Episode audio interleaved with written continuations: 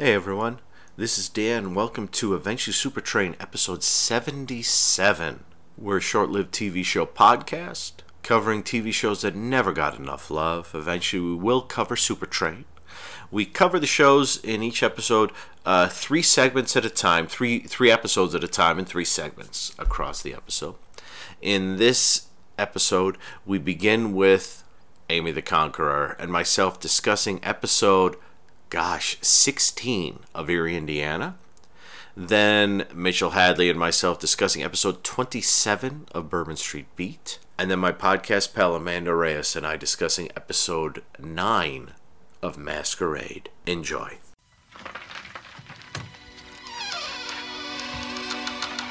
Erie, Indiana, day 45. I knew my hometown was going to be different from where I grew up in New Jersey. But this is ridiculous. Nobody believes me. But Erie is the center of weirdness for the entire planet. Item. A guy that looks suspiciously like Elvis lives on my paper route. Thank you, little paper boy. Item. Bigfoot eats out of my trash. Item. A bizarre housewife cult in town has been sealing up their kids in giant rubber kitchenware so they don't age.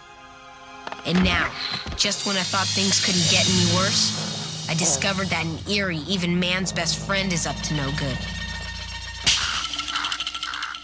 When I try to tell this to my family, they just think I'm weird. Better weird than dead.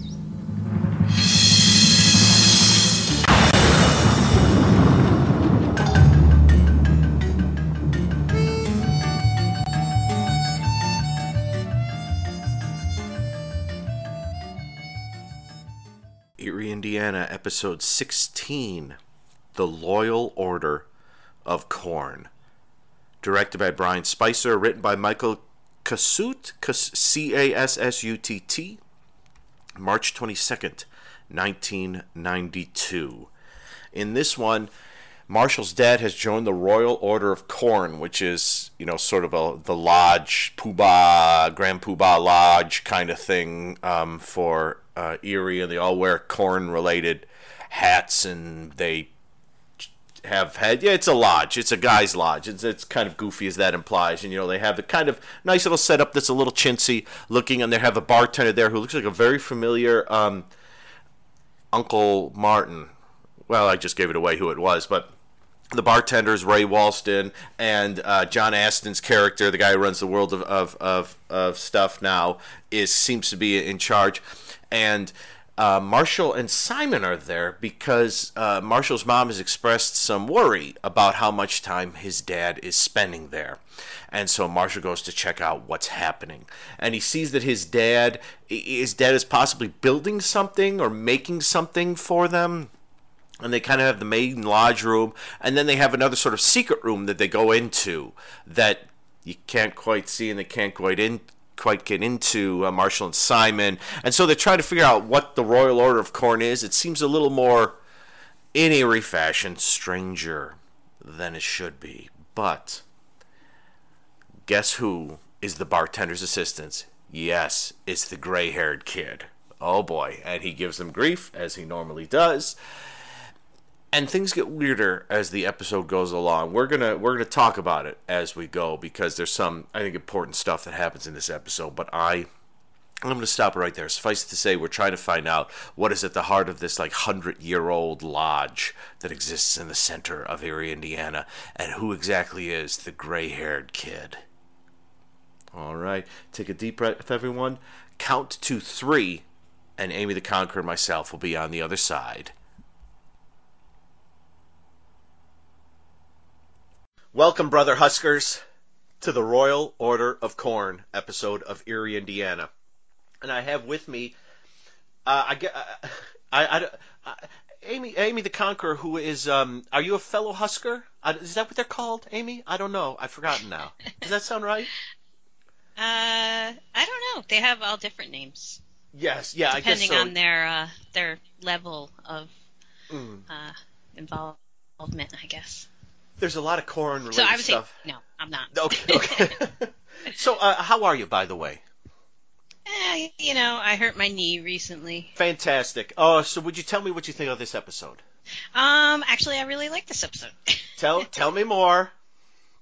Um, I what I liked was I liked their their funny little names like um, Cur- the Colonel, Seedlings, Knee Highs. That made me laugh. Um, I liked Ray Walston in it because Yes. Mr.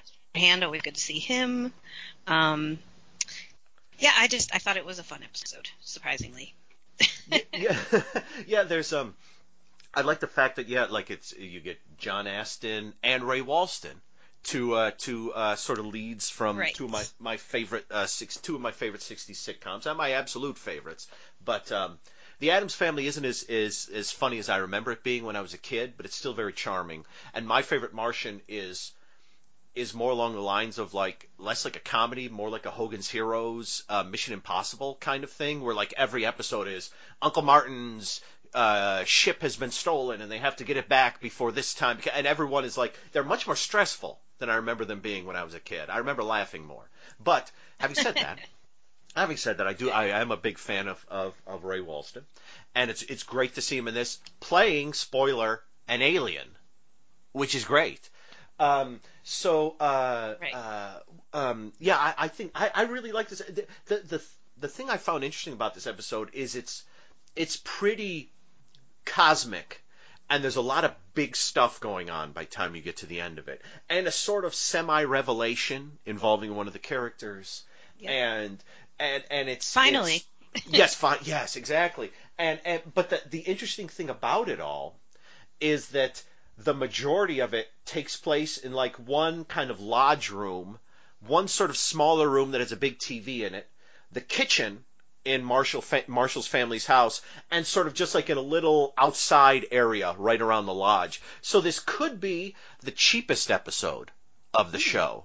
It, it wasn't until the se- I, I I like it. There's something about it where it and I hate I'm, I always bring up Doctor Who, but there's something about like like Doctor Who back in the day would tell a story where there'd be like an intergalactic war going on, but it would all take, but it would all like be the Doctor, his traveling companion, and like a couple other people like in a r- couple of rooms in a hallway.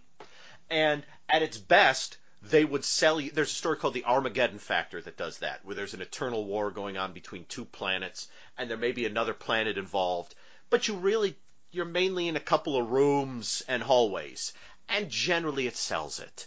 And that's kind of the way this is. There's this huge thing, and there are aliens, and they're sending this guy to explore, and this this this alien race has kind of influenced humanity over the past hundred years. And there's this huge TV where Simon is sent to like Siberia and almost freezes to death. But it's yeah, all I didn't know much. where he was supposed to have gone. Yeah, I was. I went with Siberia just because uh, Ray Wals's character said that's where he landed originally. Ah, so, okay, But it, okay. although, although having said that, don't they mention Pluto at one point? I thought they said Mars, and then that got me totally confused. I'm Oh, like, okay. Mars does not look like that. Yeah, it's the and- red planet. Yes, yeah, and and and Pluto. I was going to say, I'm sure is very cold. But do you get like snow and glaciers on like Pluto? Right. I, I don't I don't know how it works. I mean, I, I I just don't. I, I think you need an atmosphere, right? And does Pluto really sort of have that? I, don't- I don't know. Um, um, uh, unless Pluto's populated, I don't know. Um, uh, that's another Doctor Who thing that I'm I'm going to stop doing that. But um, well, this, I guess I guess this is a full on sci-fi episode, so that's that's going to come up. Oh, and they do have a moment where they walk in a room and they're like, huh, it's bigger on the inside than on the outside. Yeah. So, I mean, uh, you'd be, you know, neglectful not mentioning Doctor Who, right? Yeah, yes. Um, uh, I like. I, I I think one of the things that that I really like, just just sort of its, its basic premise, is that Marshall's dad has really gotten into this Royal Order of Corn, and he's building them something, and it's driving mom up the wall. So Marshall and Simon go there to specifically help his dad which I like because it's not it's not like one where they accidentally wander into it or something happens to them or they look down an alley and something you know stu- stuff like that. This one they're very specifically like something's my dad's sort of caught up in something and my mom doesn't like it, so I'm going to try to see if I can help. And I like that. I, I Right. like that. That's that's a nice way to get them in there. And of course, the Royal Order of Corn itself is absolutely ridiculous. So that that you know that helps. That that helps. it was nice to see characters we haven't seen in a couple episodes, like Andy, and uh, yes. The guy who used to run World of Stuff that I Yeah, can't remember. who's still there? Who's now. still there? Yep. And, Yeah, um, but it was like in the middle for a while, a couple episodes. Those guys were in every episode and they were prominent, and then we don't see them for a few episodes. mhm, So I was happy to see them back, even in just small episodes yes. or yeah. small parts. I mean, Yeah. Um. Let's see. Uh, yeah. This this has a, has a lot of stuff. So so tell me the the gray haired kid. What are your thoughts on him after this episode or during this episode or whatever? You know, again, he's the I'm going to betray Simon and Marshall, and then at the end, Yeah. oh well, turn it around. I'll be a I'll be a good guy.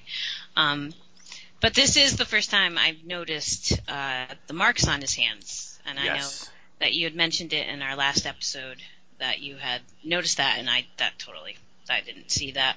Um, and I think it's funny because it's clearly a plus and a minus, and he calls Yeah. it Dash X, and that's now his name. Yes. yes. So we have a name for him now. It's Dash X. And uh, but with Ned, Mr. Hand, Ray Walston having the same marks, it is kind of strange that he, they are they implying that Dash X is an alien or Mhm. not. I, I yeah yeah it's it's great because he says to him at one point like are you my father and and and Ray Walston is like yeah it's it's it's weirder than that kid. Yeah it's it's it's and he has that great moment where he says like the answers you want are you know closer than you would expected and weirder than you'd ever imagined or so, Right. something like that. Yeah. so there's it's it's really kind of a nice moment when you when you see the they both have the same things. I mean my first my first thought was well actually my first thought after the daylight savings time episode, my first thought was that this is the older gray-haired kid, even older gray-haired, you know, with proper gray hair, Mhm. way down the line or something like that. Ah, okay. But I don't think that's what it's, supposed to be. Although it could it could be, it could be. Um, Well, you mentioned being the replacement. Like you, you could be my replacement. Like That's- that's, what uh, Ned mentioned to Dash X. Yeah, because because there is the, there is the thing where like the first time when Ray Walston's character is sent, um, something goes wrong and he has to rebuild and the TV and he's got that crystal thing and Marshall's dad is making like a universal remote control which is going to allow uh, uh, Mr. Hand or you know Uncle Martin to step back into this monitor and go home. But and there is the thought I had with the replacement thing is that maybe Dash X was sent there by the same race of people, possibly to fix whatever was happening. But Ah. but again, something went wrong, and this time he like lost his memory in in the travels. Like maybe Right. they don't. I mean, for for all we know, maybe they've sent a ton of people to to Earth, and and um, I, I don't know. I know. Yeah, I will say that you could see if you go back and watch No Brain, No Pain, and it's an okay episode. You'd be forgiven if you didn't want to go back and watch it, but um, you could see there are certain points on his when he's kind of like rubbing his chin when he's taking money from Eunice, where you could see the dash and the X Uh-huh, on yeah. his on his on the backs of his hands. And I was like, I wonder if you could see those in the previous episodes. I wouldn't have thought to look for them. So, um, Right. and I, I do like I do like oh plus and minus no dash X. And I think is this is this the episode or is it the next one? I forget where he says like you guys are such a constant source of embarrassment to me, which I which I really which I really like. Um, uh, what what else do you have on this? Um, so- oh, do you want to talk about um, uh, the mom getting angry? yeah, and she uh, unplugs the the tools that um, Marshall's dad is using to make the universal remote, but thankfully he's already done. And then she puts the hat on and becomes a, a husker or, or whatever. or a shucker or whatever. The Yeah. yeah. a Hopper. seedling, Yes. like immediately. So they don't really get into what kind of mind control, I guess, is going on with those hats. I know it has something to do with the crystal, hmm but I liked her enthusiasm. she all of a sudden Yes. was all about it, and they didn't care. Like, Hmm. you know, when they get to the place with her, and uh, John Astin's character says, you know, sorry, I know women aren't supposed to be here, and Mm. the guy, you know, Ned doesn't even care because Yes. she has the remote. hmm Um, Yeah, what, what what did you think about the moment when she she mentions that this this your Erie is very uh, paternalistic? uh, I mean, I would think that that would be the case in Indiana, so I Yeah, didn't really yeah, give yeah. it much thought. Honestly. True. Yeah. Yeah. Yeah. I mean, nothing against anybody in Indiana, and this was 1991. so Yes. Yeah. And, and and in the previous episode we had the political stuff, and now this one we have the sort of gender right. um, related moments. So I don't know. Maybe there. Maybe that was the thing. Maybe if this show had gone on five or six seasons, it would have been the most political sort of um, uh, just on top of it, just just hitting all the buttons and doing everything kind of uh, show. You know, like a like a new All in the Family. No, I don't know. That's not right. But you, you know what I mean. Like but for kids. but for kids and for fun. Um, uh, uh, so um, yeah, you know, you know what I um, I, I think the reason why I really like this episode is one, it, uh, Dash X has has uh, stuff to do. Uh, I like Simon accidentally going into the TV and being in the frozen space. Um, there's never a great feeling that like he's going to freeze to death, and he does say when he comes out, you know, if I'd only had some gloves, it would have been a lot of fun. So I don't think even he's that worried. But Um, at some point he says, "I, I'm, you know, I'm having trouble breathing." yeah, that's so, true. That's That true, was yeah. a little, you know, confusing. yeah um uh and, and they do th- and it's interesting too the way they shoot it the way they shoot the tv is until actually simon goes up to the tv the way they shoot it is kind of like behind the crystal with the tv in the background so the crystal looks huge and the tv screen looks small so they keep saying that's the biggest tv screen i've ever seen and i'm thinking that looks pretty tiny Right. until simon actually walks up to it and you're like oh yeah that's a pretty big screen Yeah, if you can walk into it, it's big. Yes, yes. Um, and I do love the moment in the end where Dash X is told to hang on. He'll get some answers soon. Whether we'll get some answers soon, that is something I don't know, uh, which is a bit of a heartbreaker. It's always Yeah. a heartbreaker.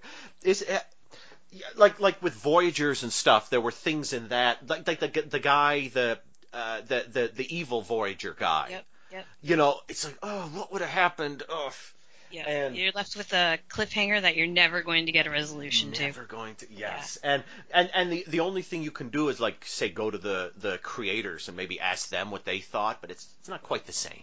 No, Um, you want to see that play out. Yes, exactly, exactly. Um, and I, uh, and uh, before I was going to make the point I was going to make, when um, uh, Ray Walston strolls in and sees Marshall and Dash X at the Crystal and Simon in the screen uh, TV, it's great because Ray Walston has a broom in his hand that he's kind of moving like he's a ninja or something with it, like they're not, which is pretty, which is pretty amusing.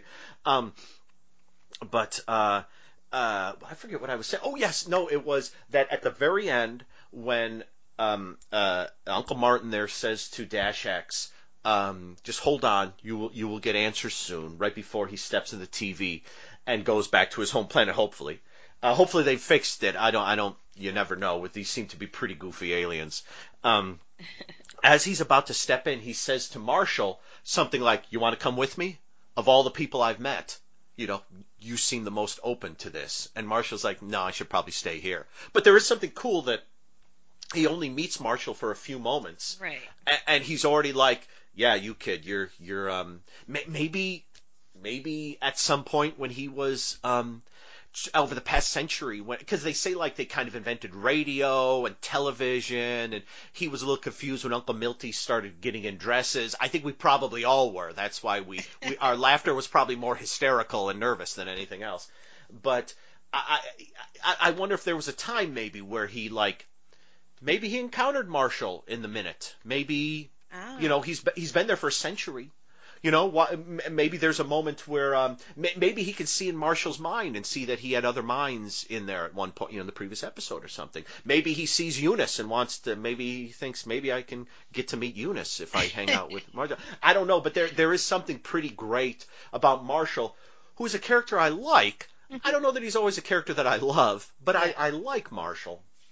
Um, uh, but I like the fact that he, this alien, can see almost immediately that you've got you've got um, a sense of sort of adventure and wonder in you that I don't see really in anyone else, and that's kind of it, it's it's one of those things where like you um uh you know in order to sort of build up your your main character you have someone else come on. Maybe it's a character from a different show or someone else who like who really likes your main character and so in doing i'm trying to think of something offhand but i can't think of it right now but in, in doing that in having another this particular character like your main character you kind of like them a little bit more because you're Right. like yeah, you know, it's it's Ray Walston, it's Mr. Hand, it's Uncle Martin. You, he's been there for a hundred years. He's done so much. He he he's given the gray-haired kid some hope, and now he turns to our hero, as it were, and says this, and you're like, oh, okay, huh, there you go. And so so it's it's a cool it's a cool moment, I think.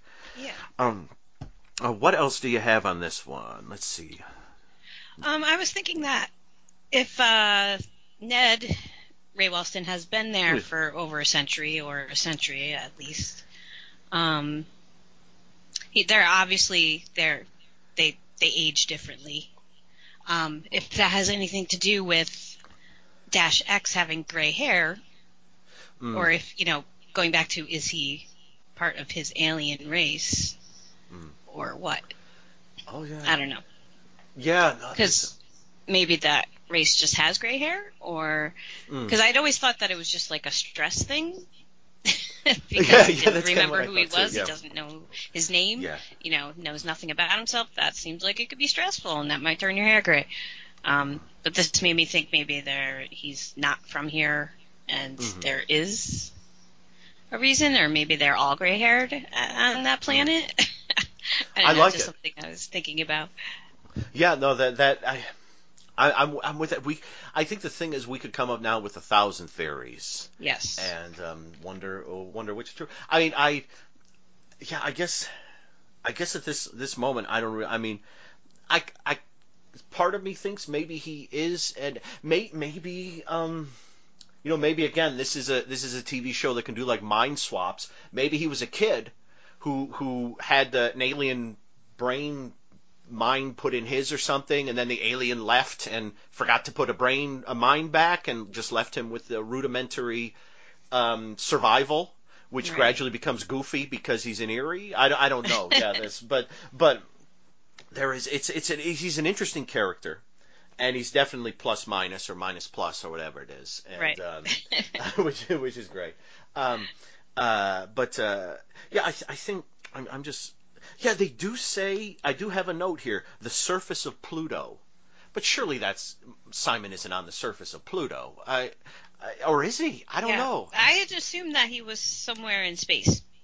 But okay. if they mentioned Siberia, that would make more sense with the climate, because obviously Pluto, yeah, doesn't have, you know, the atmosphere. Yeah, that, to- that to would snow. sustain Simon Yeah. for however long, because they leave him on there long enough where I would think he would get hypothermia or something. yeah, because I mean, they, yeah, they go back to the the Marshall's house, and then they, yeah, yeah, because they do mention he's. Oh, I got it here. He says he and Ned says that he shows up in Siberia in 1908. Okay.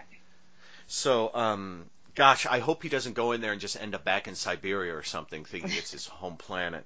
Um, let's see. Do you have anything else on this one? I'm gonna I'm gonna do a scan.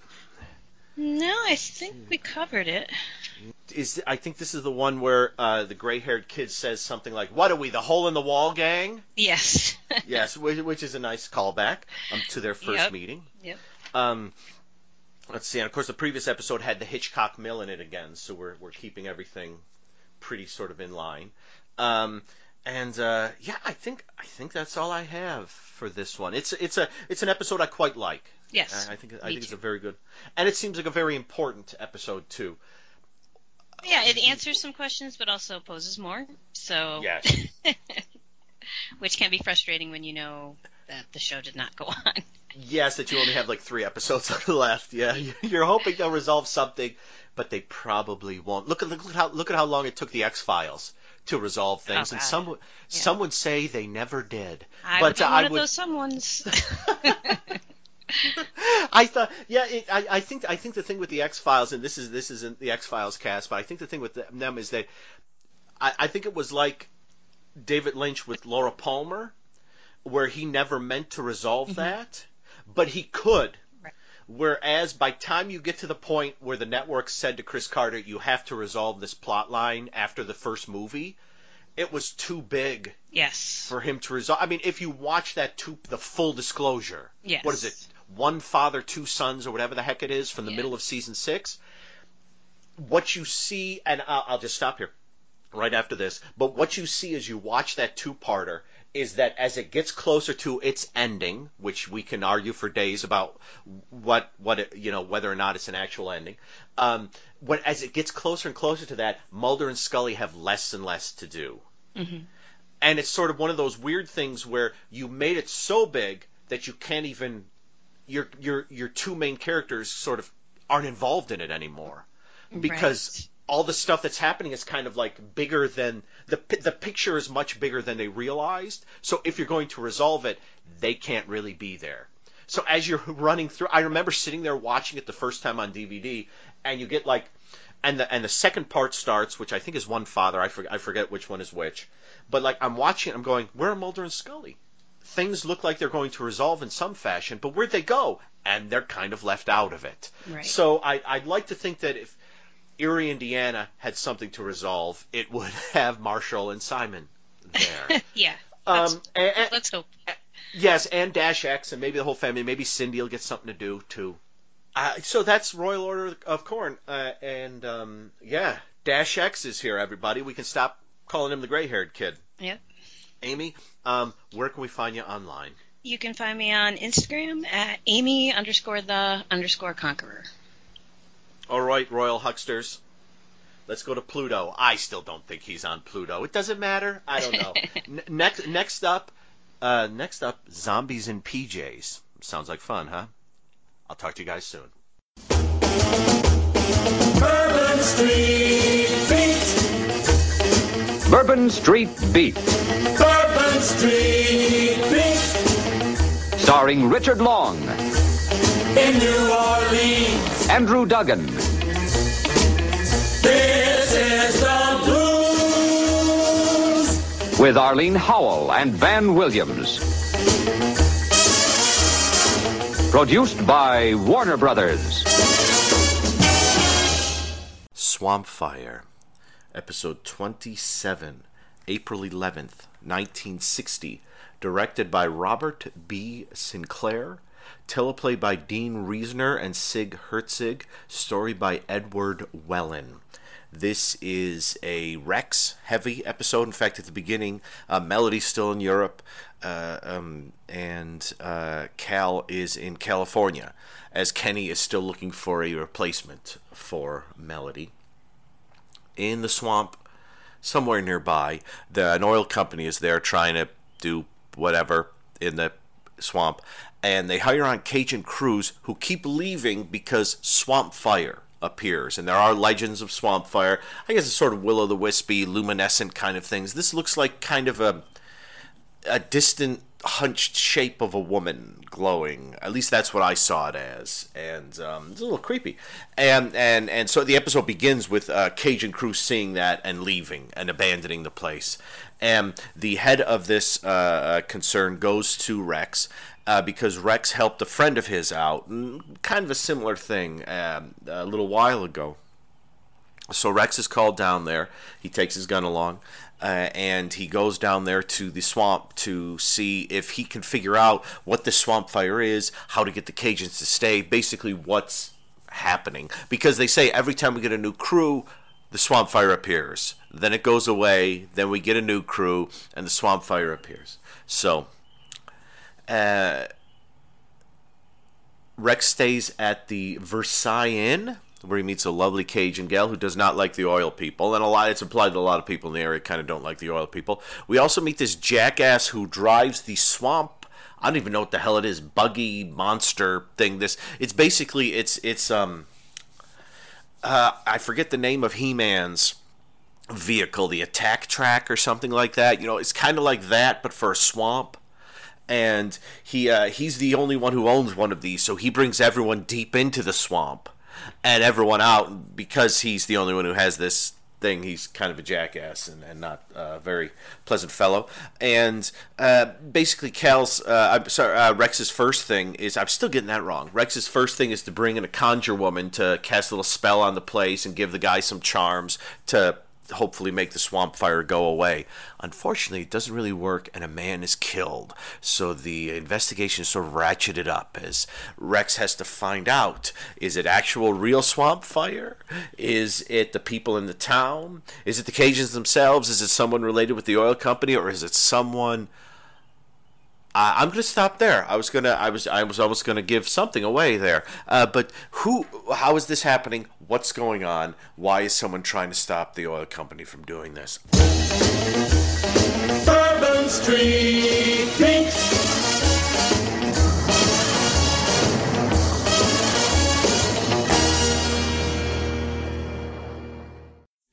Swamp fire, swamp fire, tail on his hat. No, that's Swamp Fox. I'm sorry, everyone. I goofed that up there. But you remember Swamp Fox? Was, that was Leslie Nielsen, wasn't it? He would he would he would walk into. Yes, the, it was. Yeah. No, oh, I, I don't I don't know who that was. Who said that? Mitchell, how are you? I'm well, Dan. How about you? I'm doing all right. I was I remember when we first got the Disney Channel on cable like in the mid 80s, the two things I was super excited to watch was Return to Treasure Island, which was a miniseries they did, and Swamp Fox because it was Leslie Nielsen and because I knew I was going to laugh and laugh. That's a different Leslie Nielsen in Swamp Fox. But um, you know, you lo- you live and learn. That's the way pop culture works. Sometimes you're ahead of it, sometimes you're behind it, sometimes it hurts. It hurts so very deeply. So, um, uh, Mi- Mitchell, But it hurts so good too. Oh yeah, oh yeah.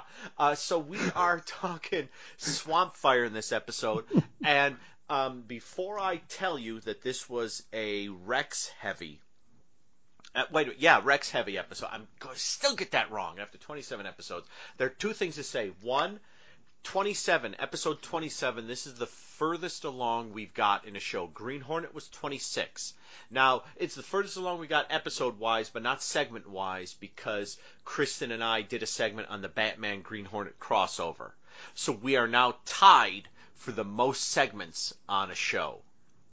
Um, Next one will be going for the record. Yes, we, we're going to shoot for that one, and um, who knows what's going to who knows who's going to be in that? Maybe someone fun. Who knows? But um, that's one, and two. Rex was not in the last episode. Um, uh, uh, twice, twice betrayed. Sorry, that was me turning a page in my notebook because he was in Mexico, and at the end of the episode, he shows up kind of dressed in a sombrero bandito style, and he's got two um, Mexican gals in his car.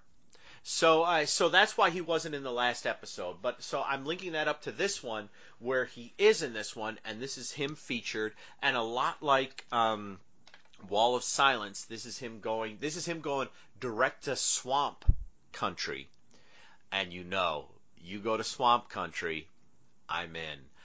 There's no quicksand in this episode, but it's still Swamp Country. Mitchell, what did you think of Swamp Fire? Well, I knew that you were in for this as soon as I saw the title because, uh, you know, here's a man who knows his swamps. So I knew this was going to be a winner. Um, what we've got something interesting going here. We've got a mystery within a mystery, and the uh, the mystery is what has happened to Melody because she is um, not in this episode either. So this is consecutive episodes that she's not appearing in, and um, yep, we know that she's in uh, in Europe apparently. So we would be uh, probably complaining about things if she was back the next week. Oh yeah, that was a short trip, but um, it, it's worth mentioning nonetheless that we're continuing this Yes. what what today we would call an an arc a story arc, and we're continuing this mini arc about uh, about Melody not in the episode, and Kenny is continuing to, it seems to me, draw extreme pleasure out of the process of hiring someone to replace her, even just on a temporary basis. And um, it it is ironic. We we talked in the last episode about about some of the criteria that Kenny is evidently using to judge the um, applicants, and it is um, continuing in this episode, and it, it it is becoming kind of I think almost a running joke, and so for whatever reason that Melody isn't in it, they have chosen to actually play it up rather than to just. Uh, ignore it. And I kind of like that. You know, if you're going to hide something, sometimes it's best to hide it in plain sight. But Kenny is um, is is going along with all of this, and um, for a law student, it strikes me that he really has a bad grasp of the idea of harassment. But I suppose again that that wasn't such a big deal back in the day. Um, so, yeah, yeah. I I, I, I guess that the book was much thinner back then. I think he was. Yeah. He would look and go, okay, I, I can, you know, I can, um, I can uh, get really close to her and look at her calves all day. That's all right. That's not in here. There's no precedent. There's no, you know, like um, you know, Smith versus the Supreme Court of Louisiana or something like that. Yeah. Right. I I I uh, don't know if there's going to be something. Eh, you know, I know that the famous Supreme Court decision Marbury versus Madison was completely different, but you would think that there we might be coming up for somebody versus Madison in this Yes. anyway. Yeah. So that's probably why he goes off to Surfside Six at the end. Oh, He, uh. Send him to Miami. before they can uh, track him down. Yeah, yeah. They were probably the- trying to uh, send him to Cuba or something. Yeah, and he didn't make it. You, you, you, might be right there. It's um, the, the, the, the, the possibilities, as they say, are endless. But um, it's it's interesting because I took a moment to actually look at Arlene Howell's bio. Uh, she's the actress who plays Melody, and um, quite interesting. It, uh, she doesn't have a long uh, pedigree in uh, working uh, in in Hollywood, and uh, what's interesting about it is that the constant references or reminders we get to Melody having been a beauty queen. Well, in fact, Arlene Howell actually was a beauty queen. She was Miss USA and um, she competed in the Miss Universe pageant. She did not win, but she uh, she was uh, the third runner up. And uh, so she she did this when she was uh, still a teenager, and supposedly did it uh, to further her acting career. So I, I found that very a very interesting side note that uh, we do get that she is actually um, a beauty queen, and so she's playing to type in that sense. And uh, we should not be surprised that uh, she started this series. Uh, she was cast while she was still 19, and she also appears in several episodes of uh, Maverick, playing a uh, a character a continuing character in several episodes there, and she was in a number of the other uh, Warner's uh, shows. So she's part of the Warner stable. But I uh, I found that very interesting because uh, you know I did not know that, and uh, it does um, since we don't have Melody to talk about, we can at least take a couple of minutes to talk about Arlene. Yes, uh, yes, and thank thank you. Yeah, I I still I still wonder. I I was I, I I try not to look ahead in the episodes any any any farther than I have to. And so I don't know. I, I still stand by my thing from the last episode where I think she got mono or something, and they're just keeping her out of a few Yeah. episodes. I'm I'm hoping because she was That um, is starting to become more plausible. yeah, and because she's still in the credits. They haven't taken her out of the Yes. credits. Unless we're seeing credits that are adjusted for like syndication or something, like Happy Days credits having uh, Happy Days theme when they should be rock uh, when they should be um, uh, rock around the clock.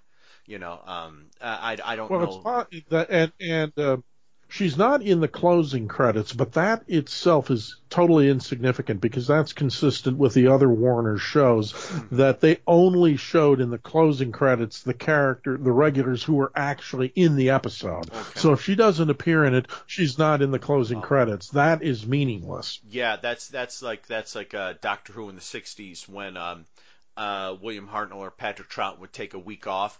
They were still in the credits, but if Barbara or Ian or Jamie or Susan or someone took a week off, they weren't generally in the credits. Right. So so that that was just that was um so you expect the Doctor to be in the credits, but if someone else isn't in it, you don't expect them to be. So because a Time Lord's going to be in the credits, that's that's the point I'm trying to make. But what were we saying about Exactly.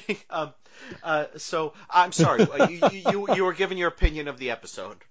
Yeah. Well, I'll, I'll um, uh, my my wife was uh, looking at uh, when uh, Rex Reason. We have two Rexes in this episode. Yes. Rex Reason, who you would recognize um, either as him or as his brother Rhodes Reason. And it was kind of one of these, okay, now which reason is this? Is it Rex or is it Rhodes?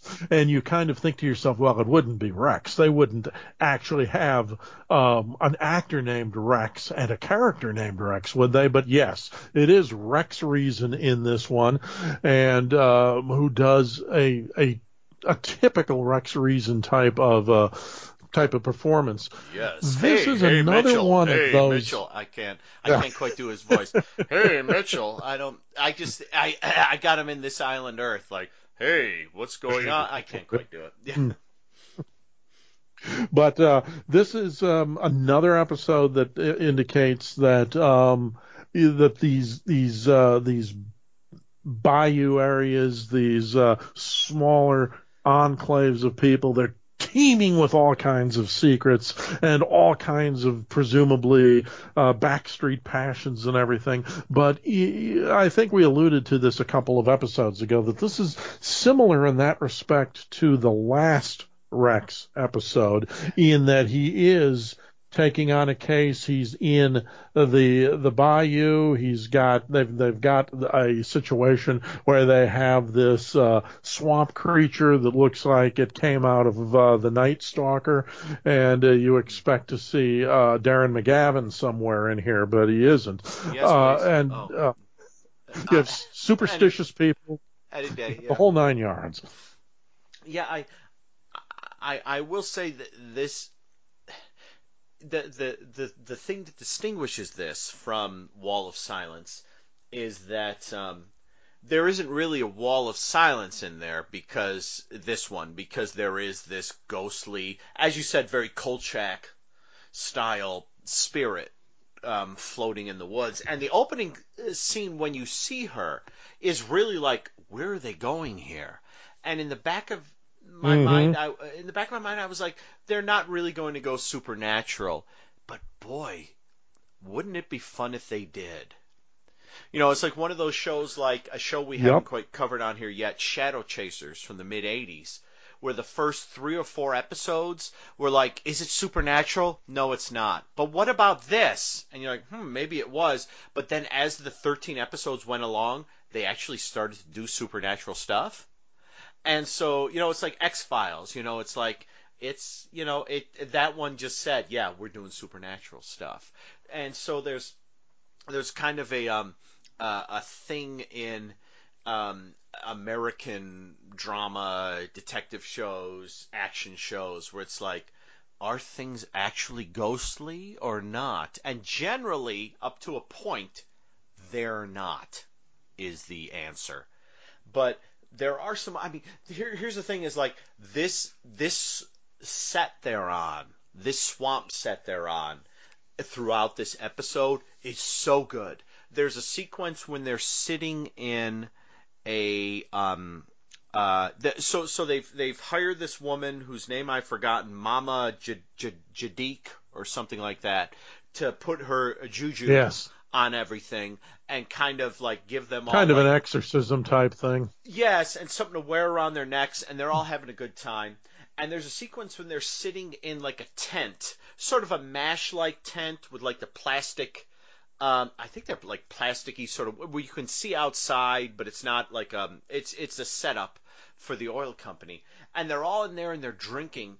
And the thing about it is they're having a good time. They're singing Alouette, Gentil Alouette, which I guess if you're French of any extraction, you, you break out of that at a moment's notice.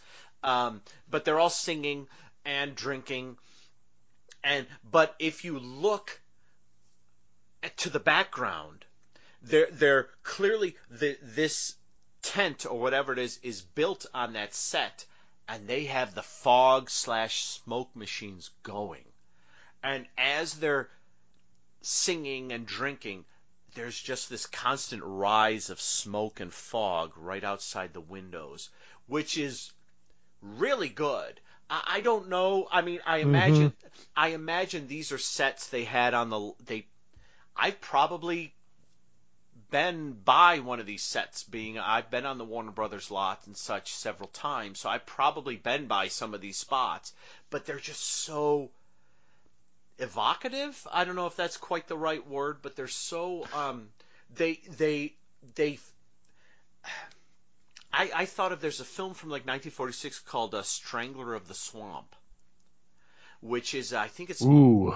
it's PRC I think it's not Monogram. It's one of the cheap like BZ movie companies, but it's like it's like their finest hour, and most of it is set on a set that looks a lot like this. It's a perfect swamp with the perfect atmosphere, and that's what I thought of when I was watching this. And I thought for a show that's going to be being made like this. Sorry, I got a little groove there just for a second. But for a show that's being made so so would be be made so quickly, um, the the the set and the like like when when when Rex rushes out into the swamp, it's like I was always convinced that we I knew we were on a set, but I was always convinced that we were. To, to be honest, I've been in swamps, but I've been in my mind. I've been as much on studio swamps as I have been in real swamps, and so um, I love the swamp setting of this. I I love a good swamp, and I just enjoyed it, and um, I like.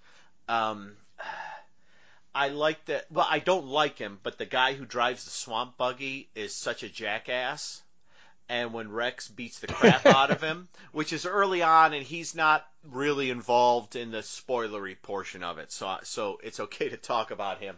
But uh, there's, uh, yeah, he he's he's he's something. And then there's the great coroner, who uh, uh, the uh, shaky coroner who doesn't um, uh, um, uh, diagnose a, death in the swamp well who who I, I, I don't know the actor's name I meant to look him up but if you if you see him he's been in a, he was in a couple Green Acres episodes and I I know I I'm letting the side down by not remembering who he was but you'll know him when you see him and there's just a lot of great Yes.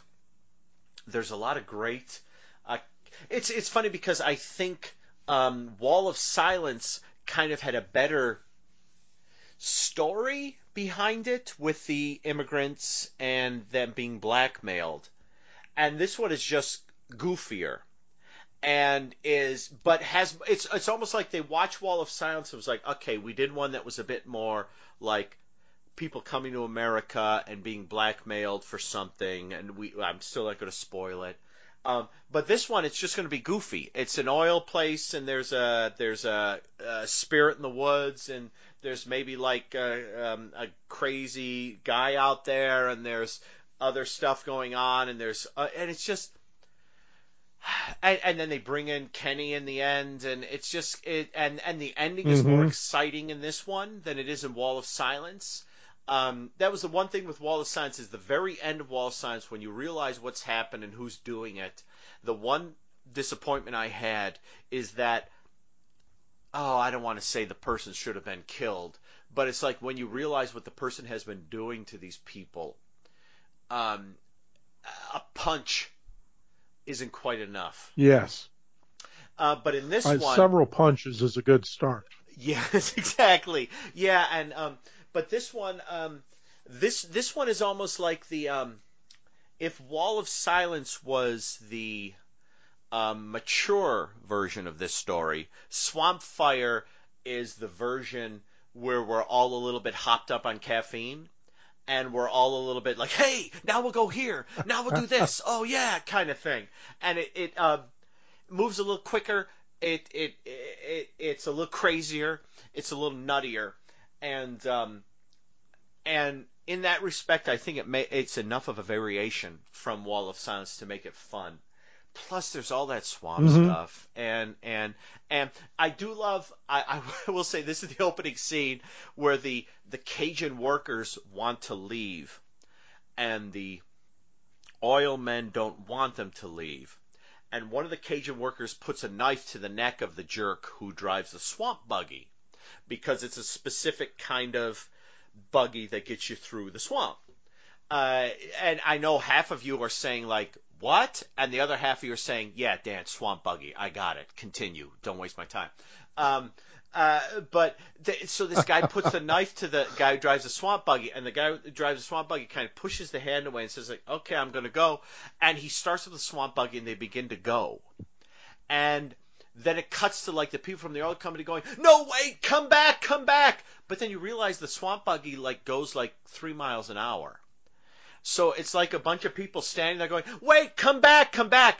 Whereas they could be, if they chose to, they could run alongside the swamp buggy and try to convince. There's a bit. There's an MST. Um, there's an MST short from the I Accuse My Parents episode called The Truck Farmer, which is one of my wife and I. Uh, it's one of our favorite shorts.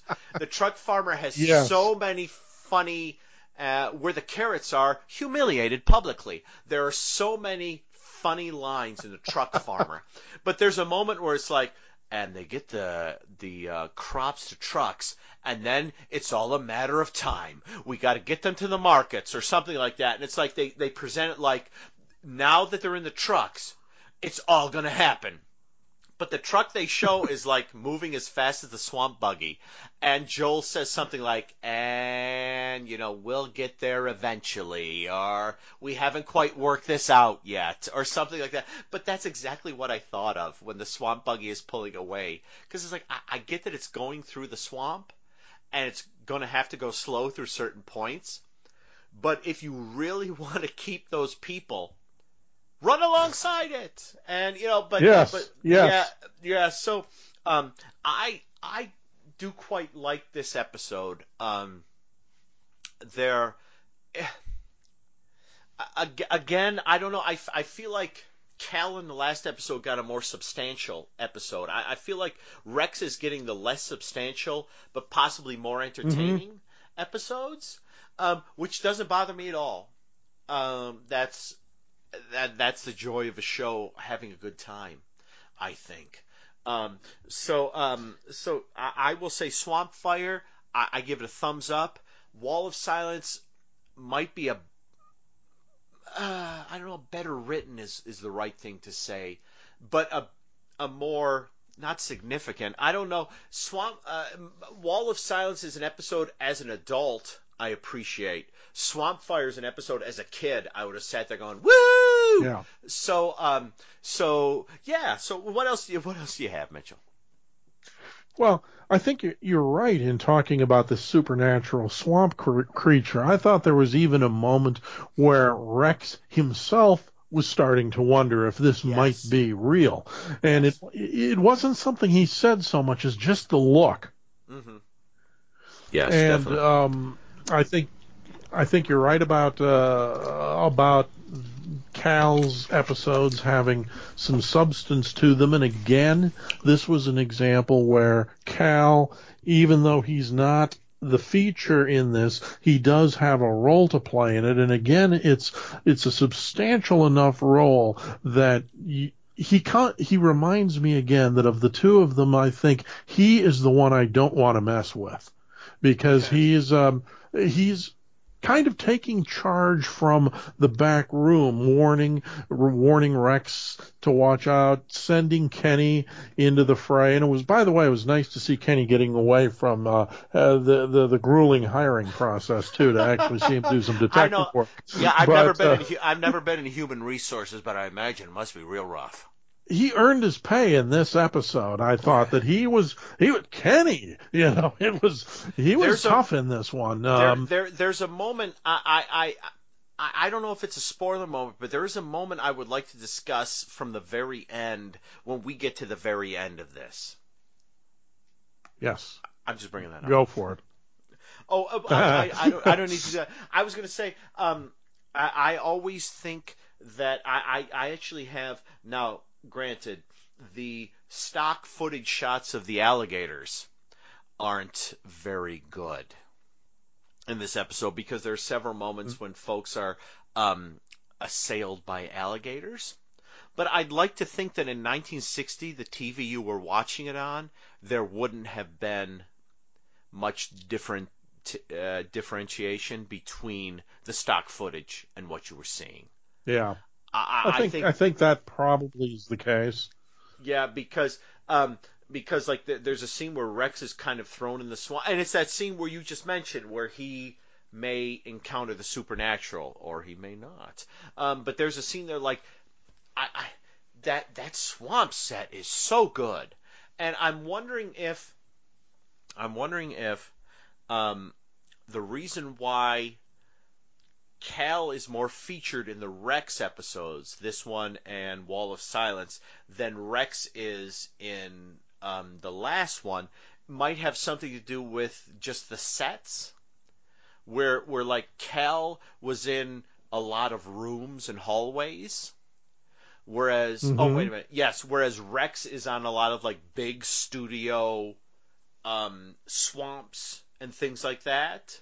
So maybe it was easier to bring Cal in to participate with Rex because he didn't have to fumble around in swamps and on. I mean, because obviously, like wh- when they're like on water and stuff, like that's I, I say it's a studio set. It's it's on the studio lot, but it, it's not like in a in a um like there's a sequence in this when they're on a on a little like lake going to a house and that's that would have been on the lot but not in a like a, a studio um so, Right. so so I'm wondering if it's just one of those things where they chose uh, Ca uh Rex uh, to put him on the more sort of intensive sets that required s- um, atmospheric smoke and fog and water whereas Cal is just wandering through hallways.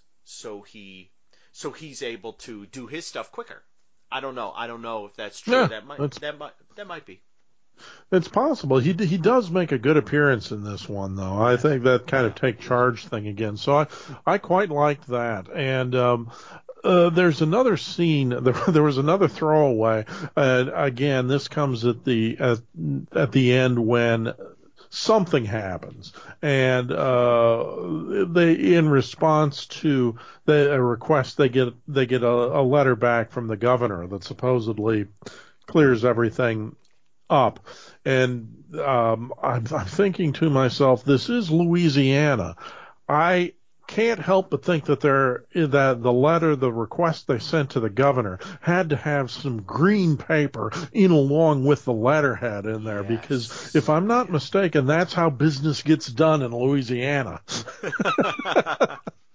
So anyone listening in Louisiana, if we're wrong, email Mitchell at Mitchell Hadley Yeah. uh, at yahoo.com. I won't spell that for you. You know how that's spelled. Um, so, uh, wh- what else do you have on this one? Because I'm, I'm looking at it, and I, I think. Um, I think I've hit my limit on. I think It's a I fun episode. two. You're absolutely Yeah. right. Yeah, it's a fun episode, and that swamp buggy is awesome. And the, the I think I think the, i it's sort of like I said, they they seem to take to heart that the ending of Wall of Silence, well, uh, like the bad guys in Swamp Fire are jerks. The bad guy in Wall of Silence is like seventh level, not to go Dungeons and Dragons, but like seventh level jerk and he doesn't Yeah. get the comeuppance quite that you think he should get. So they really give it out in Swamp Fire. And I will just say, I, I would just, I will end this saying, and and you got to watch the episode to see this, but one of the thugs complains about. I won't say what I mean by that. Um, Rex steering a canoe. Steering a canoe, I one of the only merit badges I got from my years in, in Boy Scouts was canoeing. And that was so I could canoe to a small island to get away from everyone at summer camp for a day. And steering a canoe is kind of easy ish, but it gets tougher as you go along because you can lose your focus on the water and everything. So so there's a there's a whenever anyone's in a canoe, I've I've done 300 400 miles in a canoe in my life. And so I uh, I love a canoe and I love what what Rex does in a canoe in this. And I will. I'm not going to say you got to watch the episode to find out what he does. It's not like he, you know, he doesn't like throw it up into the sun or something like that, and it causes a supernova. But it's it he, he it's cool. So uh, I, I'm going to stop here, Mitchell. Where where are you? Are you okay? Have you fallen? Can you not get up? I'm kidding. Is where it- are Is this an existential question here, or uh, it could be. I don't know. We're at the end of the episode. It's been a long evening of recording. Um, where where can we find you online? um, you can existentially? I don't know where you can find me, but online you can find me at it'sabouttv.com. And he is the author of the Electronic Mirror. Everyone, if you wanted to to know that, which I have. I'm looking to my right. I have it on a shelf next to um, my Calvin and Hobbes complete collection and a collection of some peanuts, um, as in Charlie Brown Ah, uh, books. So that's a fun. That's a fun well, shelf. honored company. I feel. Yeah. I feel honored to be part of that. Oh, Of course, yeah. The book is the book is great. Um, uh, and so what was Swamp Fox? I, I I wanted to sing Swamp Fox again, but um, I think that's a little trite. So I'm just gonna stop talking. The United States of America would like to invite you to come spy with me. tonight. Adventures looking in your window. Something out of the ordinary.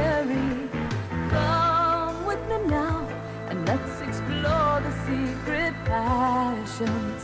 I can see you're someone special.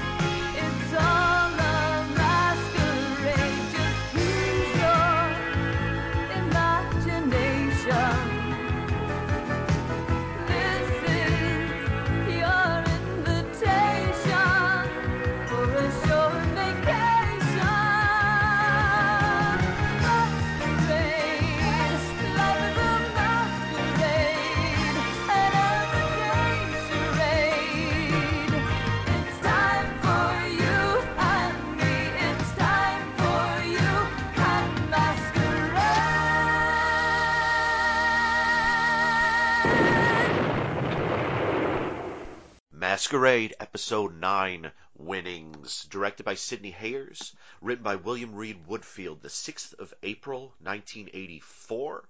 And I am here with my podcast pal and good friend, Amanda Reyes, to talk this episode. Amanda, how you doing?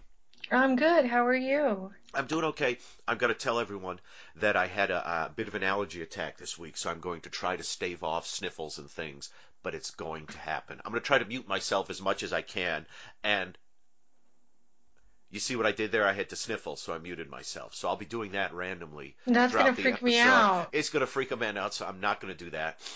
Ah, sniffles. Yeah, I don't know. It's the weather's been it's it's fall, and we've been getting co- cool nights here in LA.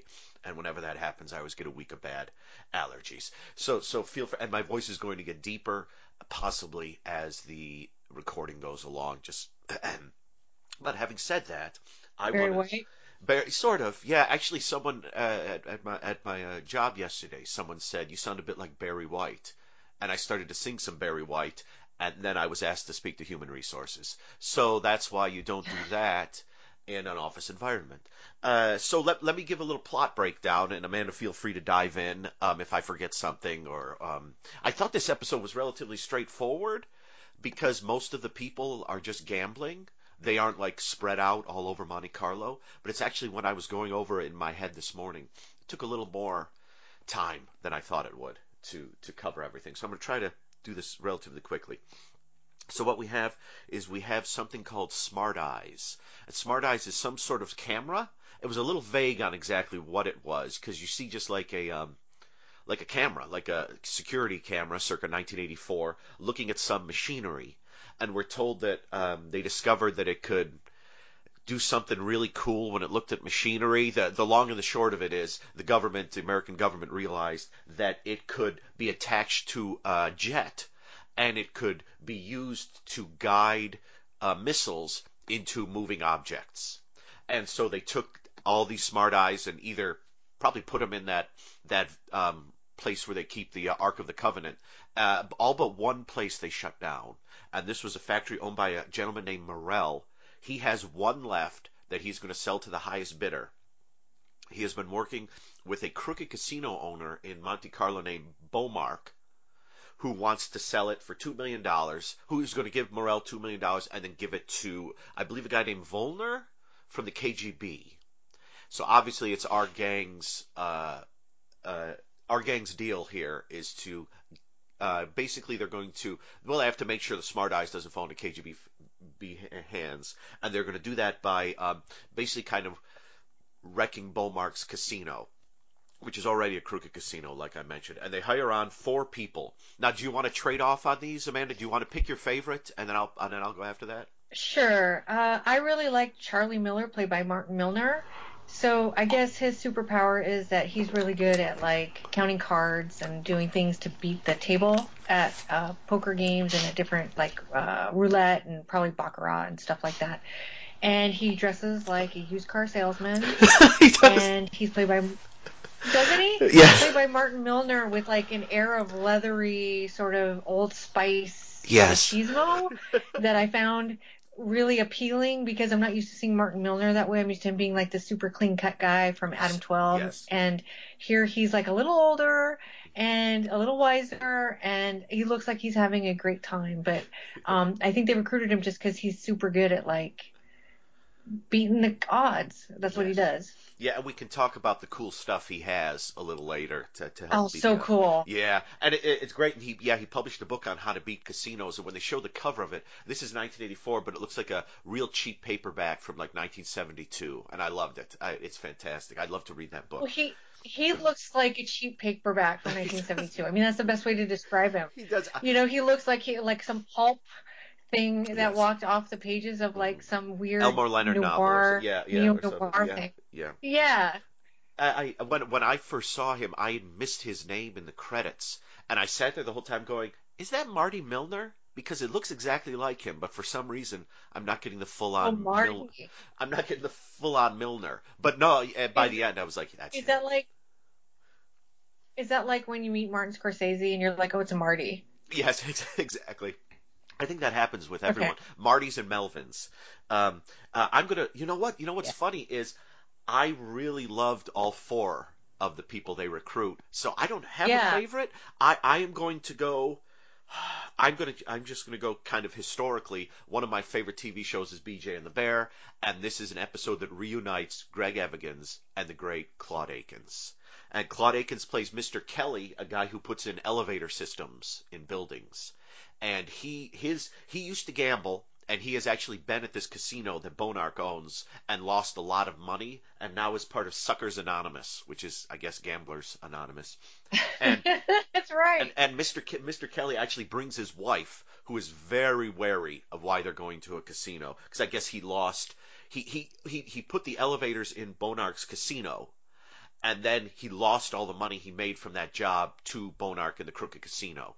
But they're not calling him there to gamble; they're calling him there to diddle around with the elevators.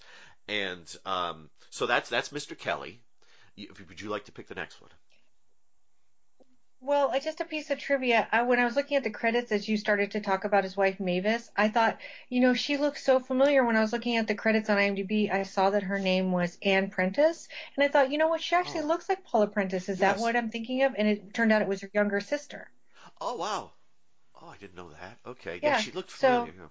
yeah. I I thought, yeah, she did look familiar. Anyway, that was Ann Prentiss, but um, I think I think it's no guess who I'm going to go with. I'm choosing Alamo Dolly. Yeah. because uh, Randi Oakes played her. I think Randi Oakes is married to Gregory Harrison in real life, right? Oh. Was she on Chips for a She- while? She, was on Chips, and that was um they they met on the Battle of the Network Stars when they did the um baseball throw thing Yes. where you dunk, and I think he, she dunked him, and you could see him run up to her and talk to her, and they're they're instantly like flirty, and then like a year later they got married or something like that. It's real real sweet. I forget which episode and it then is. she and then she never acted again. She never acted again. Apart and from then her so masquerade. anyway, she's like I can't remember what her two talents are. She can drive real fast, and what was this other thing? She's they a- recruited her for two reasons. And she's- one was she's just a good gambler, isn't she? She's a very good gambler. Oh, that's right, that's right. You know what? I'm starting to mix the episodes up. I'm thinking of somebody else. That- who does two things. yes, yes. Yeah. So yeah, she's a really good gambler. Matter of fact, she tricked, um, or she's not tricked, but she won a lot of money from the person you're going to talk about next. But um, she uh, also her name is Alamo, and I kind of feel like we're getting a lot of like women who can drive fast characters now. Yes. I think for some reason, I mean, we have the lady who created the car crashes in the famous Steve Garvey episode, but I feel like I feel like either we're going to head into more women who drive fast, or there was another woman who also drove fast. So we've got this really interesting theme that's happening now on the show where we have women doing things that you don't normally see women do, like race car driving and things like that, Yeah, I uh and gambling. yes. You know, Randi Oakes, she's um she I know her yeah from some chips, Battle of the Network Stars. She was on like four or five of them. That might not be right, but she was one of those um uh act actresses actors who would get on Battle of the Network Stars and be real like, come on, let's do this, let's do. You know, some of them like like when David Letterman was on Battle of the Network Stars, he didn't break a sweat. but when Randi Oakes was on, care. yeah, when Randi Oakes was on, every time she's like, "Yeah, come on, let's do this." Like like Robert Conrad, but a lot cuter. Unless unless you you know uh, unless Robert you know I don't know. Uh, but uh, and she was also in the first regular episode of BJ and the Bear, Odyssey of the Shady Truth, uh, which also has Claude Akins and Greg Evigan in it.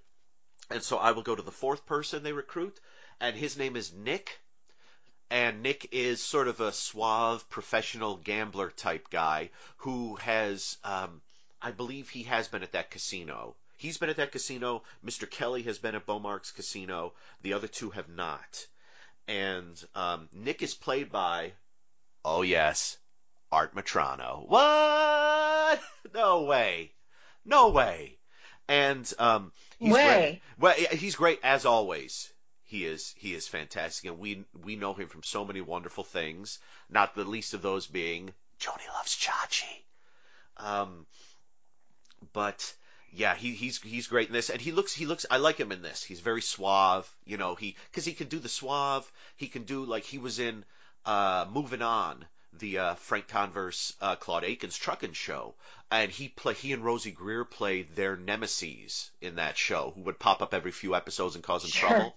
And uh, but Art, Oh, yeah. Art Metrano in that was always kind of like sloppy and like in a t-shirt, and just a bit of a mess. You know, then of course he's he's Uncle Rico, and then he's this guy, he's Nick, and then of course he's Mauser. Oh, Art Metrano, he's a he's a hoot. I think he was in an Andy Sidaris film, although I could be wrong on that. Oh, he's in the first one, isn't he? I think he's in Malibu Express. He's such a he's such a chameleon that one. Yeah, yes, yes. It's like it's like watching it's like watching you know De Niro Or or Lon Chaney Or Senior. Pacino. Yes, exactly. or like I can't think of it. I was like, oh my gosh, who does different characters? And I can't I can't think of anyone. Robert De Niro is always a good uh, fallback. Yeah. um, so so yeah, those are the four main characters, and and the the premise is that three of them, uh, Alamo Dolly and uh, Charlie and Nick, are going to be gambling in Bon- Beaumark's uh, casino. Uh, Mr. Kelly is sort of there for a bit, but he's got other stuff to do. And what uh, happens is um, uh, uh, Danny and oh my gosh, don't tell me. I know her name. I know her name. It's Danny and Casey. Yes, I got it. Was that right? Yes. Uh, um, Danny and Yep. Casey, Danny and Casey go to Beaumark and say, "Hey, we brought in a bunch of these rubes who are willing to spend a lot of uh, money here. Um, um, we we brought them specifically here because we know how you work. Give us 20 percent of the takings." And they they whittle it down to fifteen percent. And so uh, Beaumark and his uh, number uh, his number one guy, I believe his name is Frank. Uh, Frank is pretty ineffectual throughout this episode, if that is his name. Uh, they sort of keep an eye on these new gamblers, and Beaumark is like, uh, we can do this if I get to go out with you, young lady. And Casey's like, ooh, I thought you'd never ask. And so she's going to have dinner with him. and they, well, well, let's wait. Let's be clear about something first. yes, The L- Lassick, or however his name, Beaumark, he is played by Lloyd Bochner, who Yes. is the father of Hart Bochner. Mhm. And, you know, he's older. He's older, but he's Lloyd Bochner. And I'm pretty sure if I was in Casey's situation, I would be wanting to mix a little business with pleasure myself.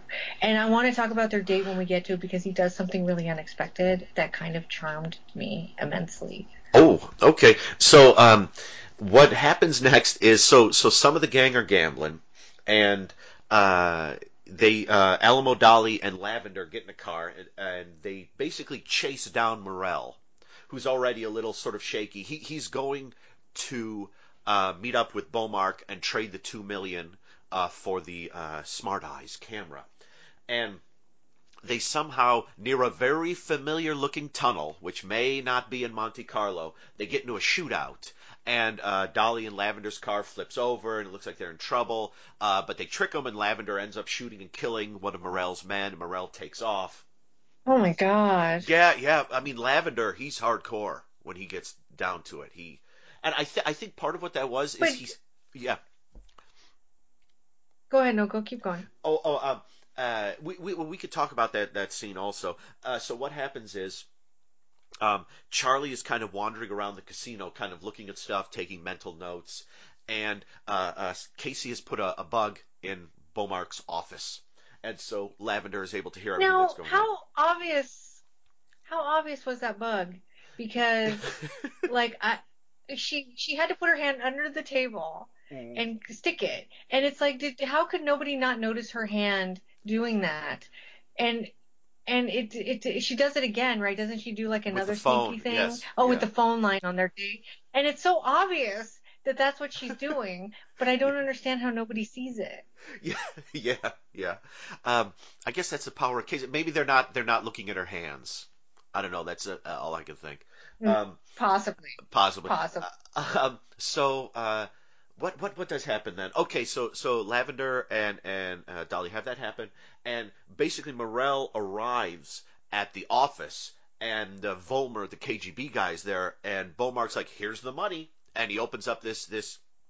Uh, uh, briefcase filled with money, and my first thought was, "We're paying you in two hundred million dollars worth of uh, two million dollars worth of Beaumark fun bucks because that's kind of what it looked like for a minute, kind of very fake, and it probably was, obviously.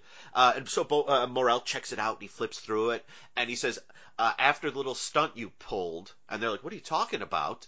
Uh, this was Lavender's plan all along uh, to make him think the KGB was getting a little cagey and going after Morel and not wanting to pay. Morel says, "I didn't bring Smart Eyes here. You meet me at like a golf course or something like that tomorrow morning." So Lavender's like, "Yes, we have we have like 16 hours or something like that to break the casino.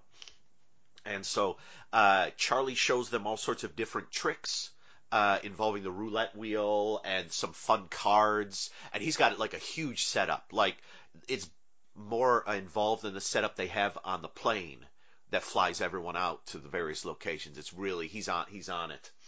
And what happens is that evening, the gang begins to play uh, roulette uh, Casey goes in for her date with Beaumark, unhooks, uh, unplugs the phone because Beaumark says, "Hey, if anything goes wrong with those rubes out there, call me.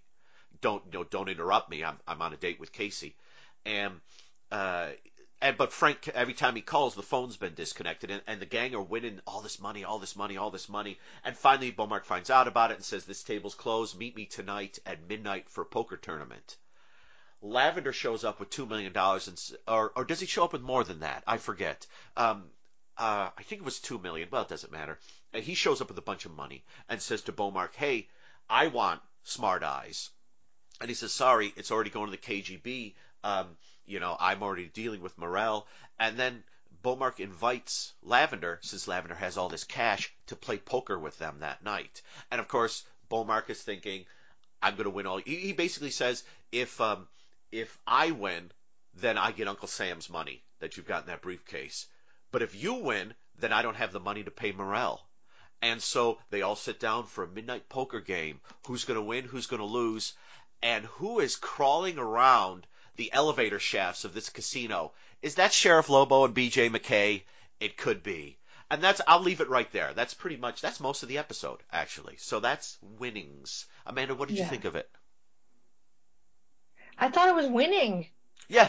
I was winning. I thought it was a really, I thought it was a really fun episode. Um, it's not quite as good as the ninja episode because nothing will ever come close to that in my heart. But True. this was a really fun episode. I think, I think it helps when, um, well, you're right. The story's actually not that convoluted, which is nice. They they kind of didn't get lost in like all the espionage and all, and there wasn't too many faces. It was pretty easy to. They only had four people, and including, and then they have Mavis, right, who has this really great sort of side storyline where she falls in love with gambling, which is hilarious after she's told her husband not to gamble. but um, I think it helps when you have. Um, what do you want to call this? We could call this the Santos effect. So when we talked about that one episode that I can't even tell you what the episode was about, but Joe Santos was the, one of the main character actors that they brought on, and the whole point of the episode was to discredit him for because he was doing some dealings or whatever, and they went through all this stuff. And and Joe Santos, it felt like he was like just so 100% there, you know, like he was really having a really good time time with the part and he's a great example of like when an actor gets dropped into a show that's probably not doing that well in the ratings still a little convoluted they're still working through things but he just wants to do a really good job and have fun. And i think the santos effect which is one of my trademark for this is uh Har- um, i almost said hart bochner lloyd bochner and martin milner are having a blast. And I think when the actors are having fun, it makes it more fun to watch. I'm not saying the other actors aren't having fun, but there's something about those performances that mm-hmm. feel really, really alive to me. Martin Milner in particular has got a lot of energy, and so that scene that you were talking about where he was showing them how to snake the tables, he's got like this whole setup. So he watches. What's hilarious is this episode is all about why can't anybody else see this? So why can't everybody see Casey putting that bug that I can clearly see her putting under the table? But when he goes, when Mark Milner's character goes to the gambling room, you know, the women who are dressed very provocatively, the dealers, they do this thing where they tap their foot and it actually stops the ball rolling on the roulette wheel after so many revolutions. And it's like, how does nobody else see that? Yeah. It's obvious that she's doing this thing with her foot at the exact like every 10 seconds after she spins the wheel. So like how is he the only person who sees it? And and then he's doing things like looking at his watch. So he has this setup, right? So he shows Oh, everybody how to see how the cards are marked. Right, and, he, and they wear contact lenses to read the marks on the cards, which I've never heard of before. I don't know if that's true if you can do that, but but he has this thing where what he does is he counts the revolution of the ball. Like there's this whole mathematical process, which is true. There is math to gambling. And um, I grew up in Vegas, so I know this. Um, so you spin the wheel, and then there's so many seconds between her spinning the wheel and her tapping her foot on what is like some device that stops the wheel rolling after so many seconds. And he somehow gets this equation of where the where what number it's going to land on, and it's going to be like off by certain like he has a spread. Like there are these six numbers that it's probably going to land on, and the ball is only meant to land on black or red. They don't have any idea what number it's going to end up on when they when they created this device to snake the gamblers, but he has figured it out with his math system. So he would put the first bet down, and then the other gamblers would pick numbers around him. Therefore, mathematically speaking, it's bound to land on one of those numbers he's picked, right? He started them on, and they just count so many out. And so, so that's how they're gonna like win all this money. And the first, I think, payout is like seventy thousand dollars. Yeah, ridiculous. it was it's like wow. a huge amount of money. Mm-hmm. Yeah, and so it's not going to take them long to get two million dollars out of. And that's not even a lot of money, not even by 1984 standards for like espionage. Yeah. That seems like a really small amount of money. It kind of reminds me of that scene in Austin Powers. Oh, yeah. Which one of the Austin Power movies where you ask for a hundred thousand dollars and you're like, really? Yeah, I think that's the Because- first one. Yeah, Yeah, yeah. And they're like, well, how about a million? And they're like, really? And so like inflation, guys. So um, so anyway, and so then Mavis comes in and she's really upset because she can't find her husband and she sure is gambling. And then she accidentally places a bet because once you put, because she's been given these chips to play with as like a courtesy.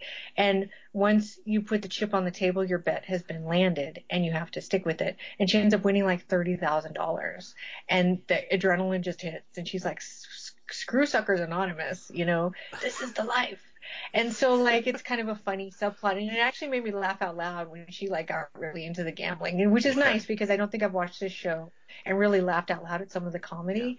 And so um, it was really well done. But I think it's the fact that it had such energetic performances Mhm. from a majority of the cast that made it a real treat to watch. And yes, Lavender is really cold blooded. And like when he kills that guy, Alamo's with him, and then he just makes a joke. And I'm like, that's a dead body. I mean, I'm almost positive Alamo Dolly has never seen a dead body in front of her, especially not one that the guy sitting in the car with her shot in cold blood. Yes. I'm Yeah. guessing. I'm guessing. I, I So I- yeah, oh, so it was it's good episode. Yeah, I, I, I think I think my, my thought with that the the um uh, that that moment with Dolly is that he he always makes a point of saying you're going to be in, in as little danger as possible, and they come out of that very familiar looking tunnel, and uh, Morel's goon is standing there with like a semi-automatic something or other and just starts shooting right at them, and and you could see him like he he he has a moment of, of sort of like panic, and instead of like allowing her to take a second to steer, he actually grabs her head and like shoves it, you know, down in front of the steering wheel so she doesn't get shot, which means they run into the only other car on the road and they flip, flip, flip and flip around and stuff like that, which almost looks like it was planned because that car is like there's no other car there but that car, and um, uh, Lavender lands in the perfect spot to shoot the guy who comes at them, but I can't think they planned that because he he is really honestly um he's like he he he just like grabs Dolly and like are you okay? I told you you wouldn't be in danger and look what the heck just happened. So it's it's like a I I think at that moment uh Lavender yeah the the cold blooded really kind of uh, uh slips in. And there is the the, the moment where he shows uh Beaumark the two million dollars he has in a briefcase and he's accidentally left his gun on top of the money. And so when he lifts it off Beaumark and Frank are like and he's like, "Oh, sorry about that," and he moves his gun. Uh, but I, yeah, You know. I, I, yeah, I, I, I quite like the episode. Um, uh, I think I think it moves moves pretty quickly. Uh, uh, I I'm not a huge fan of uh, sort of climactic scenes being card games because I'm not a big card player. But uh, but this one was okay because it has those weird cards with the uh, where they put the context on and it, it like you can see through the cards or something like that. It's really um Yeah, yeah, if, yeah. if that exists, that's awesome. Uh, I love the guest cast in this. I think it's made up. Yeah, yeah. Uh, I love the guest. I love the guest cast in this. I wish there had been a little more Akins. I say that about a lot of things, Yeah. though. I mean, he's he's in the first episode of the Master, I believe, Master Ninja, and um, there isn't enough of him in that. Or that could be the second one. I think it's the one with Demi Moore. It's either the first or second one. Um, Okay. but uh, uh, what- they do something that I love, which is um, as Casey's at her date and everyone el- else is gambling and having fun, it keeps cutting to um, Claude and, and Greg uh, creeping around these dirty elevator shafts and things. So I sort of love that the juxtaposition between people in this casino with these scantily dressed gals winning thousands and thousands of dollars while these two guys are climbing up and down these dirty elevator shafts. I, I like the, I like the um, going back and forth between that. Uh, I also like that the majority of the episode takes place in Beaumark's office or like more or less like one casino room, which is probably the same room repurposed for different games. So there's there's almost Yeah. and the casino is not the um, most lavish. This ain't Casino Royale. No. But it's it's it's it's like your grandma's wallpaper and some nice flowers, and so it's almost like I, I wonder if Yes. this was the chintzy episode of the season. Well, there's this episode of Romance Theater. I think it's called Gamble on Love, and it's got the one kind of good-looking older guy from um, Hard Bodies. You know how there's those guys that show up and Yeah, uh, Grant Cramer tries to hook them up. The women do the kind of cowboy one with the curly, dark curly Oh, hair. yes, yes. He is he is the love interest. I wish I could remember the actor's name. He's great. He was in the last episode of Charlie's Angels as well. Um, and he is the love interest, and he I think is running a casino that this woman inherits from her grandmother. So it was her grandmother's casino. I think they're in Las Vegas, and you know that show was like a play, so they only had like the lobby. And they had like, if memory serves, they have like a door that opens that's supposed to go into the casino, but it's just like a regular door. It's not even like a grand door or anything. And then you can hear like, like the, the crowd Mhm. and like spinning wheels or something. You know what I mean? Like they can't show an actual casino because they don't have the money to build the set. Yeah. So there, everything just takes place in the lobby where there's like nobody, and it and it's just like this kind of No, I've never seen a casino in Vegas that looks quite like this. It kind of looks like a gothic mansion, and I would go there if it existed. Uh-huh. But um, it's really strange. And and when so when you said that, because it didn't occur to me, that it made me think of like um how they kind of used to do TV when they had less money. Yes. Yeah, there's there's um uh when when Casey and Danny walk in, they kind of uh mention I forget if they mentioned the decor or they mentioned something about it.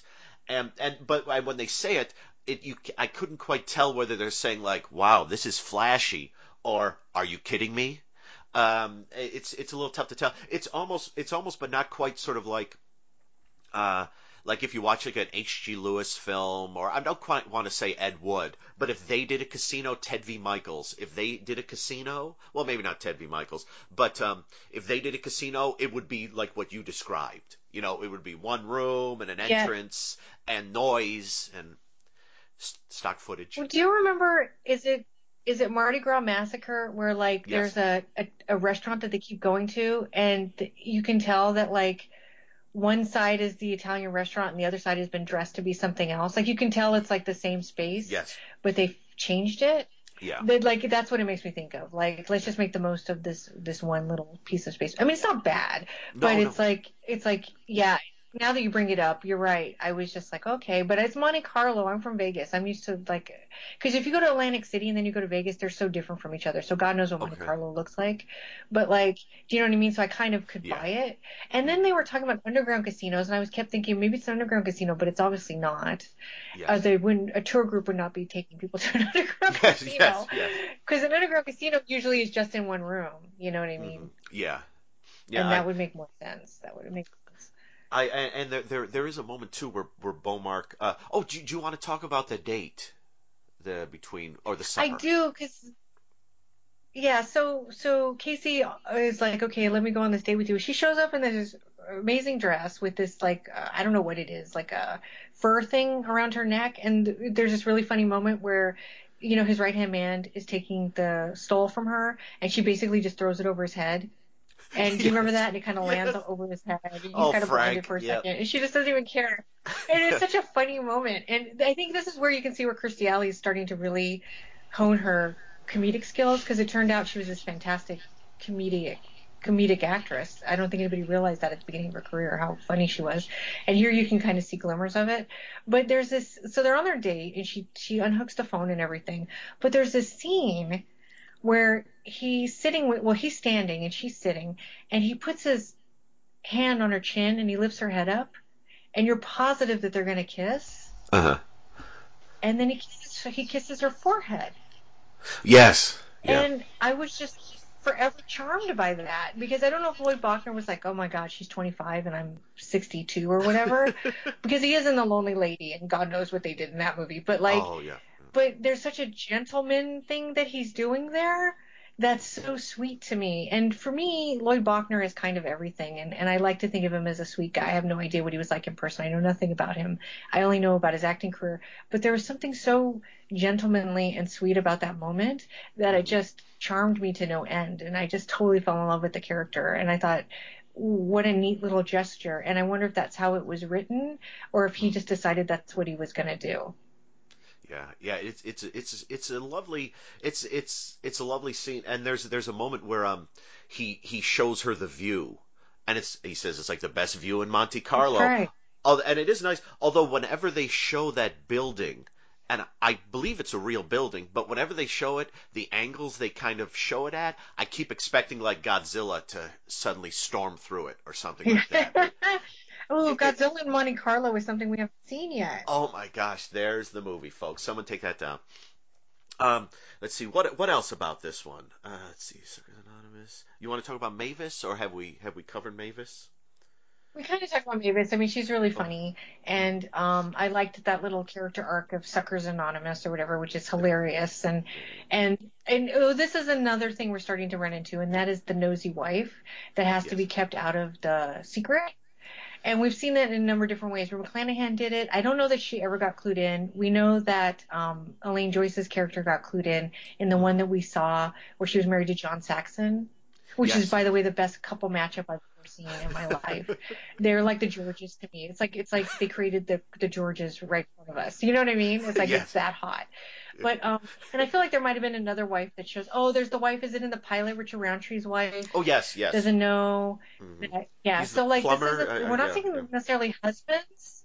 We're not necessarily seeing husbands being drug on these trips, but we are seeing wives who are being kept in the dark. I'm not really sure what that's saying because it's got these women that do all kinds of crazy stuff like stunt drive, and uh, we had a sharpshooter in an episode, right? With um, oh, what's her name? Alana Hunter was that her name? Oh yes. Um, Rod. Stewart's ex-wife was in. Mhm. So yeah, and she was a sharpshooter, and could speak French, and um, and so we're starting to see these like really interesting, independent, strong women. Oh, we had a female uh, bouncer bodyguard, right? Oh sure. Which yeah. was um, oh my God, what's that actress's name? She was married to Simon McCorkindale in real yes, life. yes. Uh, Uh, anyway, isn't she a George? She's Uh. She's a George too. Remember her first name now. She's not a George Sus- like the Susan? Georges. She's Was just it- got a no. Susan George. Okay, yeah, so, yes, so we yes, have this dichotomy. We have this dichotomy of really, and also Casey, of course, as an agent, right, of, Mm-hmm. of predating Scully. We've got like um, really independent women mixed in with kind of nagging housewives, and it's sort of I'm not really sure what the message is there, but um, the housewives are basically there for comedic effect, and that could be seen as something negative. I think um, it's funny, but it's something I'm starting to notice that shows up more and more uh, as the series goes along. The my my favorite moment with Mavis, I think, is when they're all in the elevator going down to the casino, and uh, her and Claude Akins are in the foreground, and the rest of the the gang is are right. Uh, kind of situated right behind them so you can see their faces. And she's just whispering like look at all these degenerate gamblers. I can't believe we're here. Why did you bring us here? And you can see a lot of eye rolling and smiling and looking back and forth at one another. It's a, it's a very nice uh, it's a very nice moment considering how how nutsy she goes the moment she wins. Uh, let's see. Yeah, she just go a little nutsy. That's probably a good word for her. uh, let's see. What else on this one? Uh, i like art metrano's beard I Yeah, got do good- i think he's got a good beard i like um, the uh, him and him and Dolly have a yeah a thing where he believes she cheated at a poker tournament, and they're sort of at odds till about halfway through when they suddenly become pals and start helping out, which is a nice little uh, side plot. Uh, let's see, Claude Akins hurts his hand. And, oh, what did you think? What, what what So let let's go let's go to the ending. So spoilers, folks. So the- Okay. in the in the ending, what happens is, um, you know, uh, uh, Beaumark is cheating, but uh, thanks to Charlie Miller, um, Lavender is cheating also, and Lavender wins, and he wins all of Beaumark's money, the two million dollars, and so now Beaumark has nothing to pay Morel with, and so uh, um, uh, Lavender is leaving. Oh, this is horrible. what? This is horrible. This ending. I, you know, when you said it, I was like, you know, I'm getting all these episodes mixed up, and I can't remember how it ends. but it's got a horrible ending. Do do you want to do you want to? I I I. Well, I think you'll wanna- have to explain how how it plays out because I can't remember exactly. I just remember the ultimate bang, if you will. so um uh they get in an elevator and uh two goons join him in the elevator and uh, i think frank is one of the goons if that's his name. I keep calling him frank. And the elevator's been rigged to kind of go crazy and like plummet or something. I, but it ends up with lavender like falling down and hitting his head against the wall and he's got like a blood pack in the back of his head. So when frank and this other goon lean over they're like oh this guy's it wasn't his lucky day. And they take the briefcase and they leave but lavender was kidding and he's actually stashed the briefcase the real one in like a hidden uh, uh, hole cubby hole thing in the, in the elevator and frank Yeah, and how in did they trouble not see? How did they not see him switch that? I bet mean, I know the Casey, lights were going in Casey and was hiding in there and did that. Yeah, must have been. Yeah. Yeah, I don't understand how he did that either. Um, unless, unless as it was plummeting, he knew that they'd be sort of looking up or looking at the numbers or something, so he just took a second to hide it. I I, I, don't know. I don't know. But um, Uh, so what happens is uh, uh, Frank takes the briefcase back to um, Beaumark and Volmer, uh, the KGB guy, and they open it up, and in fact, it is Beaumark fun bucks. It's all fake money, and they all kind of look at one another, and then Volmer pulls out his gun and in cold blood shoots Frank, and then Beaumark dead. And Yeah. I Yes. couldn't believe that. It was horrible. that's KGB for That's you. horrible. Yeah, oh my and it- god, I was shocked at like all the dead bodies in this one.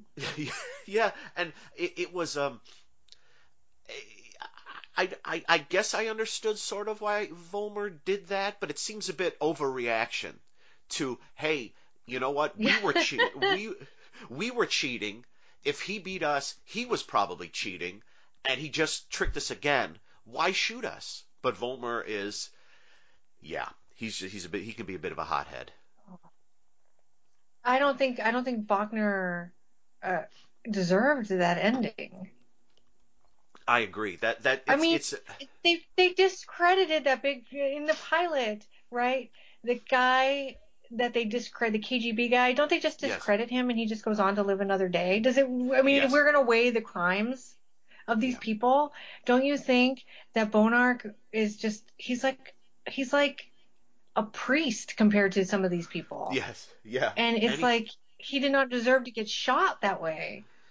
I, I don't know. I yeah, it's it, it is a very strange moment, and it it just seems a bit too. It it's a, it's a seems a bit too pat because that gets rid of the main henchman, the main bad guy, and then later on they say Volmer's been arrested for killing them. So it kind of makes it a little Yeah, too pat. It, it wraps it up a little too much. Uh, you know what? It's like it's like the end of um, um, Cannibal Holocaust, isn't it? Who are the real savages? Oh, yes, yes, yeah. And then we can all go, oh, You know what I oh, mean? I get it. Yes, Mm, yeah. It's just like Cannibal Holocaust. It's like where Gary Deodato directed this episode. Of Yes, Masquerade. yeah. Or, that's or, what or I see because because House on the Edge of the Park has the exact same. Who's the real psychopath? Right. So that's basically what they're doing here. It's like I think I think whoever directed this episode, Sidney Hayers, I think that's a pseudonym for Ruggero Deodato. I buy that. Uh, and then and then it has the, the actual final. Well, the final scene is everyone hanging out playing the roulette wheel, and Mavis is now a, a gambler. And now that and everybody's dead. now that everyone's dead, all the bad guys are dead. I mean, if if that was how it was going to end up, why not just shoot them all anyways? You know, just just end up uh, more yeah, more. Know. Why have a why, Why do a big ch- con like that if you're just gonna kill him?